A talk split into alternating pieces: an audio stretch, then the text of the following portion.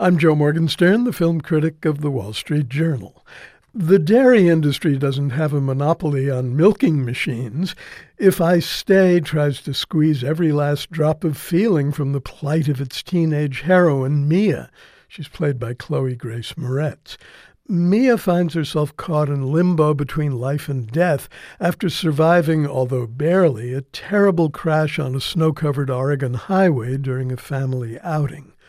Surveying the accident scene as an ethereal wraith, she can see the loved ones she's lost. She can also see her own body lying comatose in the intensive care unit of a Portland hospital. What she must decide now in the face of her loss is whether to stay among the living. What young audiences will decide soon is whether the movie's many moments of genuine tenderness can survive the insistent silliness of Mia's out of body excursions. She's a busybody wraith, chasing around the hospital to keep tabs on herself, her friends, and her extended family while the narrative keeps flashing back to the life she may be leaving.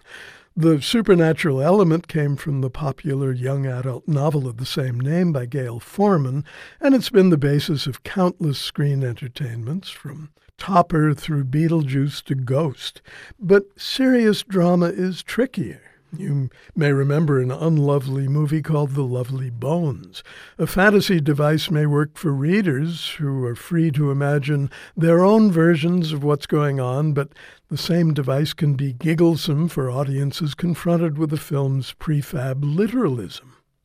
At its best, If I Stay evokes the importance of friendship, the warmth of family, and the urgency of adolescent love. Jamie Blackley's Adam, Mia's boyfriend, has some of the film's stronger scenes, although the strongest may be a heartfelt speech by that sly old pro Stacy Keach. He plays Mia's grandfather.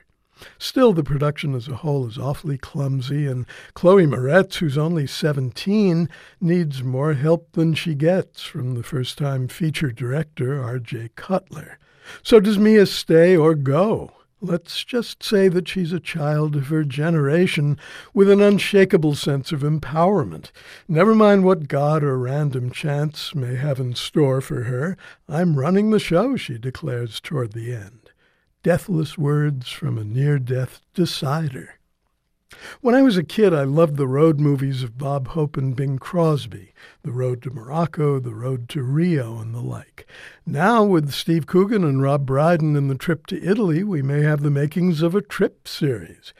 This follow up to their 2010 comedy, The Trip, has them doing what they did in the original, except in Italy rather than England traveling around the countryside, eating fancy food, and riffing on celebrity voices. It's very funny and slightly serious, and the impressions are mostly sensational.